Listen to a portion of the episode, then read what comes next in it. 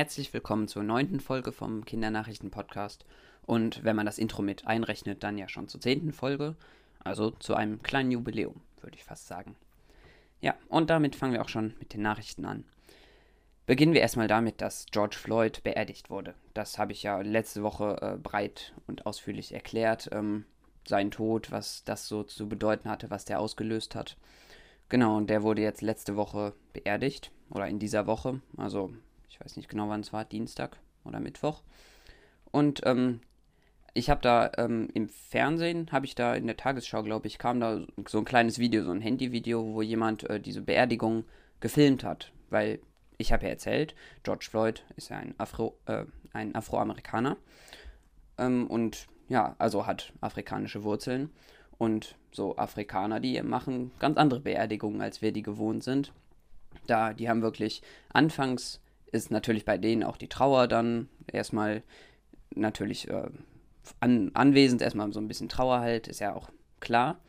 Ähm, aber dann so irgendwann wandelt sich das und dann, dann haben die sogar so richtig schöne Musik gemacht und dann halt auch getanzt und auch eine, amerikanisch, eine amerikanische Kirche, in der das halt war das sieht da ganz anders aus. Also echt ungewohnt und ähm, ja, die Kultur der Afroamerikaner, die ist auf jeden Fall, was so Beerdigungen angeht, ganz schön eigentlich. Die sehen das dann so als, ja, ähm, ich weiß gar nicht genau, als was die das sehen, aber es ist eigentlich, ja, so ein, so ein positives Gefühl, was bei der Beerdigung dann mitschwingt auch. Anders als bei uns, wo es ja oftmals wirklich bitter ernst ist und dann auch alle bedrückt sind. Das ist ja auch verständlich, aber so ein, ja, einfach so diese Freude, die nimmt dann auch so ein bisschen diesen Schmerz und ja, das war ganz schön eigentlich. Kannte ich auch nicht so von äh, aus dieser Kultur, dass sie das anscheinend so wirklich mit ähm, Tänzen auch und äh, schöner Musik so hinterlegt haben. Ja, aber dann ähm, ein nächster Trauerfall erschüttert dann Amerika und eigentlich auch die ganze Welt da ist schon wieder ein Schwarzer umgebracht worden und schon wieder von einem Polizisten, auch wieder in Amerika und zwar in Atlanta. Viel weiß man dazu jetzt noch nicht. Ähm, man möchte sich da jetzt wahrscheinlich auch ein bisschen bedeckt halten. Also man möchte da jetzt nicht direkt alles an die große Glocke hängen, weil es ja erst drei Wochen her ist, dass so, ein, äh, so eine schlimme Tat schon mal passiert ist und jetzt das gleiche wieder. Ähm, was aber direkt als Konsequenz passiert ist, ist, ähm, die, diese Polizeichefin oder Polizei, oberste Polizistin da von ähm, Atlanta, die ist dann direkt zurückgetreten. Also Präsidentin, genau, so kann man das nennen. Diese Präsidentin ist dann direkt zurückgetreten. Ja, aus welchem Grund auch immer, aber wahrscheinlich will sie, sie jetzt, will sie sich da jetzt auch so ein bisschen raushalten, weil das, ja, ist ja, die ganze Welt weiß ja davon, von diesem Fall George Floyd und wenn das gleiche jetzt nochmal hochkommt, dann alle Leute, die da involviert sind. Also jeder, der da irgendwie was zu sagen muss, der halt, ja, diese Polizeipräsidentin, die muss dann natürlich die Polizei auch ein bisschen in Schutz nehmen und das ist schwierig in solchen Fällen, ne? wenn wirklich äh, Polizisten andere Menschen bedrohen und dann umbringen und das dann auch noch zusammenhängt mit Rassismus. Und deshalb, ja, ist die zurückgetreten, um da so ein bisschen, ja, um das vielleicht anderen zu überlassen. Ist auch vielleicht nicht immer der richtige Weg, dann sich so rauszuhalten, aber gut. Mal sehen, also das wird bestimmt auch nochmal eine zweite Welle mit sich bringen an, ähm, ja, Internet, äh, Zivilcourage oder auch Solidarität. Ne? Habe ich ja letzte Folge auch viel zu gesagt zu diesem Wort Solidarität. Genau, und wo wir auch schon mal beim Wort zweite Welle sind. Das passt ja auch wieder gut zum Thema Corona. Hier in Europa, da sind die Fallzahlen, also die Zahl derjenigen, die mit dem Virus infiziert sind, weiterhin ziemlich stabil. Und ähm, da, ja, das steigt nicht weiter an oder gibt keine bedrohlichen ähm, Hotspots, wie man das nennt, also Orte, wo sich das Virus jetzt wirklich massenweise verteilt. Das ist in Europa glücklicherweise in fast allen Ländern ähm, mit ja, guten äh, Zahlen und guten Werten äh, verbunden, die, die, die Fallzahlen aber in anderen Teilen der Welt, besonders in Brasilien und Amerika. Das sind so im Moment die beiden hauptbetroffenen Länder. Gerade in Brasilien, da steigen die Zahlen immer noch weiter an und ähm, die haben auch schon 800.000 Infizierte, meine ich, waren es da äh, gestern. das ist schon enorm viel und da steigen die Zahlen halt weiter an. Und das ist, ja, Brasilien ist nicht so fortschrittlich wie wir hier in Europa. Ähm, und da verbreitet sich sowas einfach nochmal viel schneller und die WHO, die World Health Organization, Weltgesundheitsorganisation, die sagt auch, also das mit dem Virus ist noch lange nicht vorbei, auch wenn wir in Europa hier so das, ähm, den Anschein erwecken oder auch selber denken, es wäre vorbei. Das ist, sieht in anderen Teilen der Welt ganz anders aus. Und wir können uns hier glücklich schätzen, dass unser Gesundheitssystem so gut ist, dass aber auch die Menschen sich gut an die Regeln halten. Das wurde auch nochmal betont, dass es besonders in Deutschland einfach die Fallzahlen auch im Vergleich zu anderen europäischen Ländern wirklich gering geblieben sind. Einfach weil wir hier ziemlich diszipliniert umgegangen sind mit den äh, Regelungen. Wir haben unsere Masken immer angelassen, größtenteils. Oder ja, ähm, genau das war ja so der Haupt, äh, die Hauptregelung, die man so beachten musste. Und der Abstand natürlich auch größtmöglich eingehalten.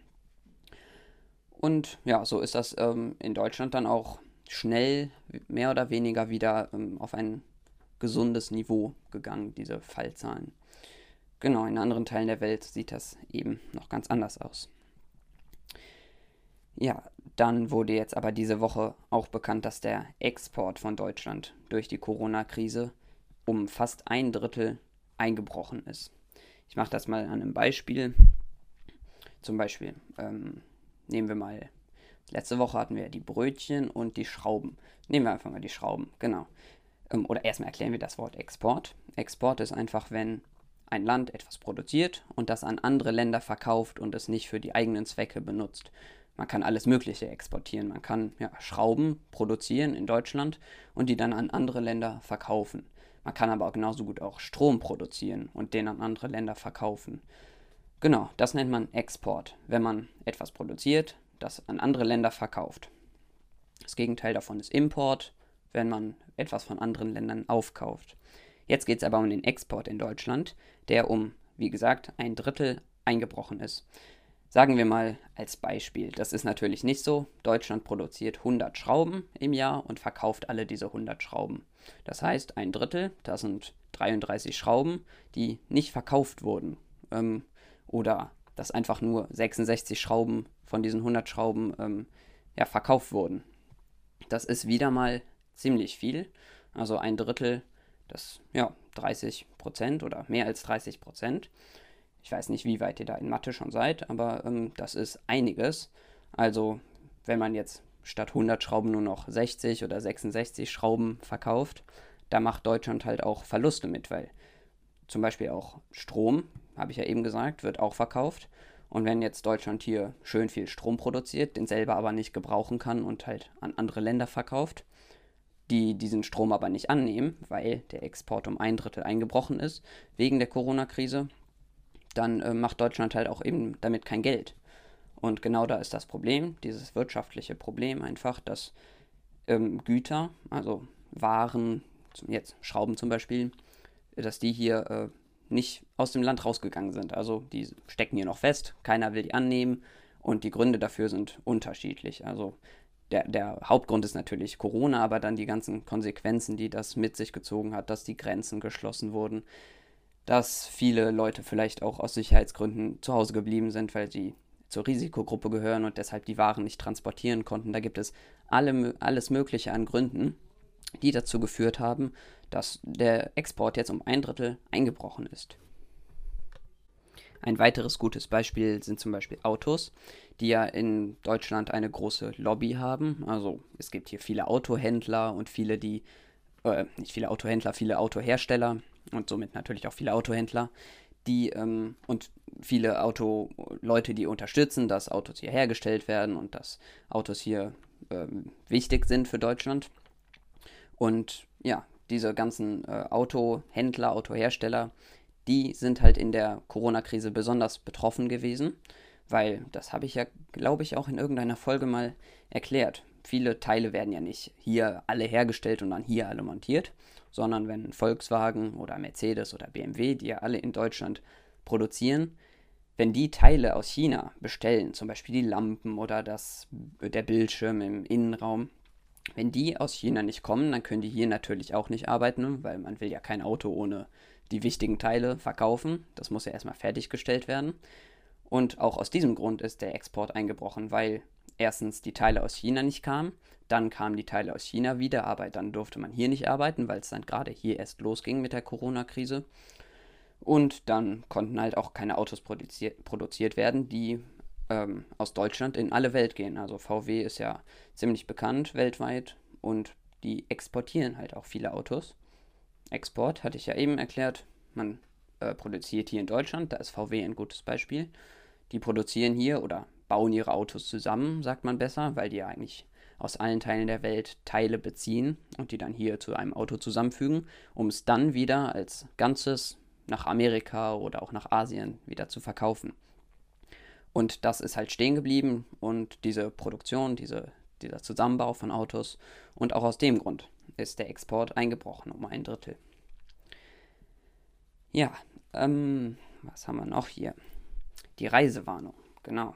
Die Reisewarnung gilt nur noch für Spanien. Das ist ja eine große Schlagzeile, die diese Woche aufgekommen ist, weil Deutschland ähm, wurde jetzt zugesagt, dass ähm, trotzdem, obwohl die Reisewarnung für Spanien gilt, dass Deutsche trotzdem nach Mallorca fliegen dürfen. Das ist ähm, insofern ganz, ja, interessant eigentlich, weil wirklich nur den Deutschen das erlaubt wird. Und Spanien an sich lässt noch keine Touristen rein, ähm, anders als alle anderen Länder in Europa oder fast alle oder alle der EU, sagt man besser, weil europäische Länder, das sind ja mehr als 40, aber Länder in der EU, diesem Zusammenschluss einiger europäischer Länder, da dürfen halt alle außer, äh, da machen alle außer die, da, außer Spanien ihre Grenzen wieder offen für äh, Touristen und Besucher. Aber Mallorca als eine spanische Insel lässt trotzdem aber nur deutsche Besucher rein. Das ist so quasi als Experiment sieht man das auch ein bisschen, ob man auch in Spanien wieder Urlauber ähm, ja, aufnehmen kann, ob sich da was tut, Corona-mäßig, ob man da ähm, Probleme hat, die Hygienemaßnahmen einzuhalten. Und Deutschland wurde einfach ausgewählt aus ja, Gründen, die ja vielleicht so ein bisschen auch, äh, ja, so Deutschland ist ja halt ein Land, das sehr, oder die Deutschen machen sehr gerne in Mallorca Urlaub und vielleicht hat Spanien dann gedacht, wenn wir irgendwen reinlassen, dann vielleicht die Deutschen, weil gerade die freuen sich da bestimmt sehr drüber wieder nach Mallorca zu dürfen, weil vielleicht wart ihr auch schon mal in Mallorca. Das ist ja ein sehr beliebtes Reiseziel. Und eben für uns wurde jetzt erlaubt, nach Mallorca wieder zu fliegen, um da so einen Testurlaub zu machen. Wie schön das dann ist, nur mit Gleichgesinnten da zu sein. Also am Urlaub ist ja das Schöne immer, dass man sich so ein bisschen auch kulturell austauschen kann. Also dass man auch andere Kulturen kennenlernt. Und wenn man sich da jetzt hier aus Köln oder aus Berlin mit äh, einigen wieder in, äh, auf Mallorca trifft. Ob das dann so Urlaub ist, ist eine andere Frage. Aber gut, vielleicht machen die einen oder anderen ja jetzt einen spontanen Urlaub nach Mallorca. Ja, und ab morgen können alle NRW-Grundschüler oder müssen alle NRW-Grundschüler wieder nach in die Schulen gehen, in die Grundschulen. Hatte ich ja auch letzte Woche darüber berichtet, dass Yvonne Gebauer, unsere Schulministerin, das so gewollt hat und dann so beschlossen wurde. Und jetzt können sich alle Grundschüler wieder morgen auf die Schule freuen. Ja, das war es eigentlich auch mit den Nachrichten. Ich habe es diese Woche extra etwas kürzer gehalten, damit ja, die Folge nicht ganz so lang wird. Aber natürlich gab es auch wieder Fußballergebnisse und da macht Jonas jetzt wieder per WhatsApp-Sprachnachricht weiter. Gut, dann mache ich jetzt weiter mit dem Fußball. Also am Freitag trennten sich ähm, Hoffenheim und Leipzig mit 0 zu 2. Leipzig gewann und ja, ist immer noch oben dran und kämpft weiterhin um die Champions League Plätze. Dortmund gewann gestern dann 1-0 gegen Düsseldorf durch ein spä sehr spätes Tor von Erling Haaland. Union Berlin gewann 2-1 gegen Köln. Wolfsburg und Freiburg trennten sich unentschieden 2-2. Die, Eintra äh, die Eintracht aus Frankfurt gewann 4-1 gegen ähm, Berlin, also Hertha Berlin. Ähm, ja, Berlin kassiert auch noch eine rote Karte. Werder Bremen und der SC Paderborn trennten sich im Abstiegskampf, also im wirklich äußersten Abstiegskampf, 17. gegen 18. mit 5 zu 1 für Werder Bremen. Sehr überraschend, dass es so deutlich war. Aber Paderborn hat dennoch bis zum Ende gekämpft und sich nicht aufgegeben. Aber ja, waren am Ende einfach nicht gut genug. Bayern gewann im Spitzenspiel 2 zu 1 gegen Gladbach. Ähm, heute trennten sich dann noch Mainz und Augsburg 0 zu 1 und Schalke spielte 1 zu 1 unentschieden gegen Leverkusen. Ja, das war's auch schon mit dem Fußball und jetzt macht Justus weiter mit dem Wetter. Ja, also wir sehen, es bleibt spannend.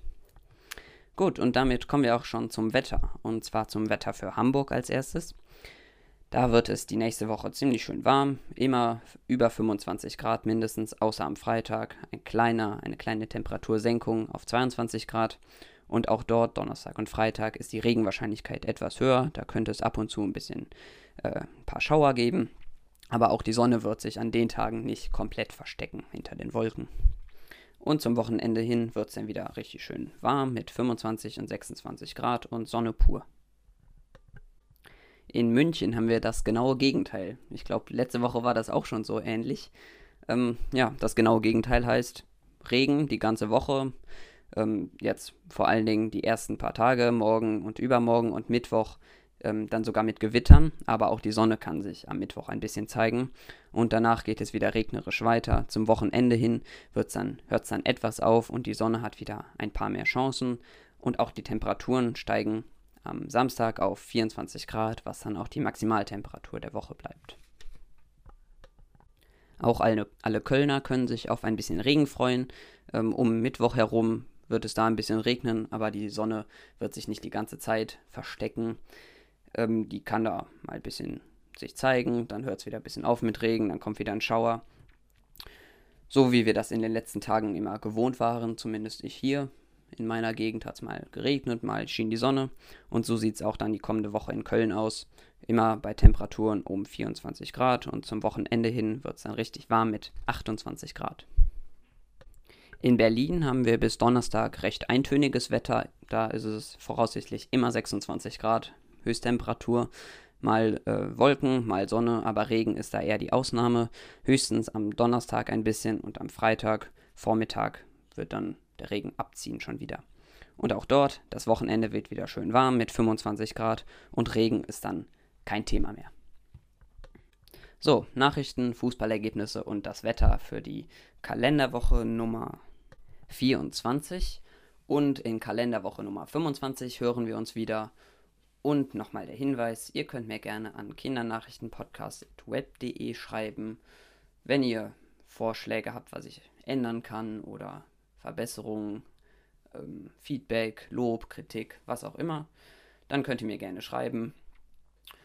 Und ansonsten würde ich sagen, hören wir uns nächste Woche. Bis denne.